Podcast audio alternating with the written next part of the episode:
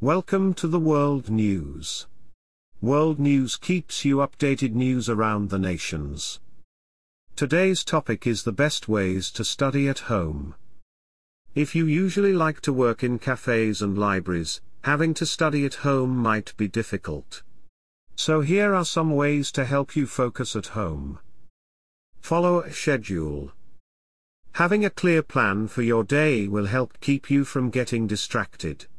Try making a list of the things you want to get done each day and when you will do them to help you focus.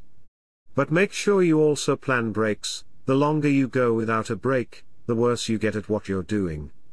Some research has found that you should take a 17 minute break for every 52 minutes of work done. Have a study area.